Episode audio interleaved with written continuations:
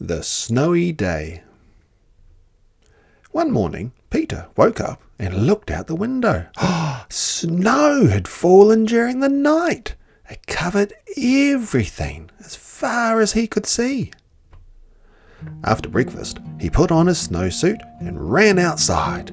The snow was piled up very high along the street to make a path for walking.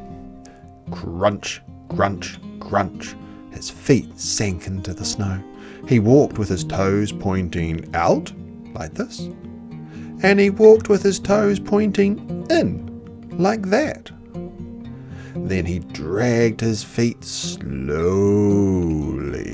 to make tracks, and he found something sticking out of the snow that made a new track. It was a stick a stick that was just right for smacking a snow covered tree.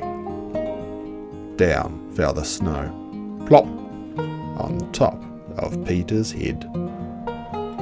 He thought it would be fun to join in with big boys in their snowball fight, but he knew he wasn't old enough. Mm, not yet.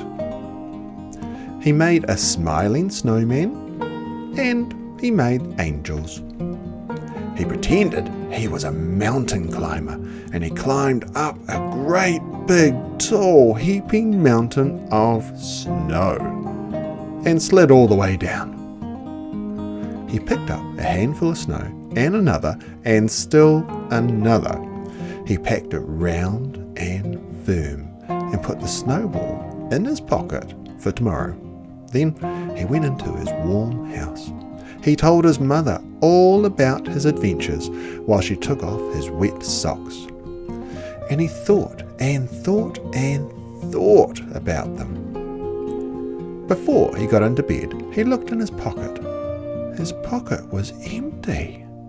The snowball wasn't there. Oh, he felt very sad. While he slept, he dreamed that the sun had melted all the snow away.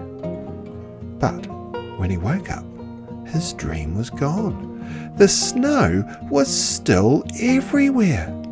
New snow was falling. After breakfast, he called to his friend from across the hall, and they went out together into the deep, deep snow.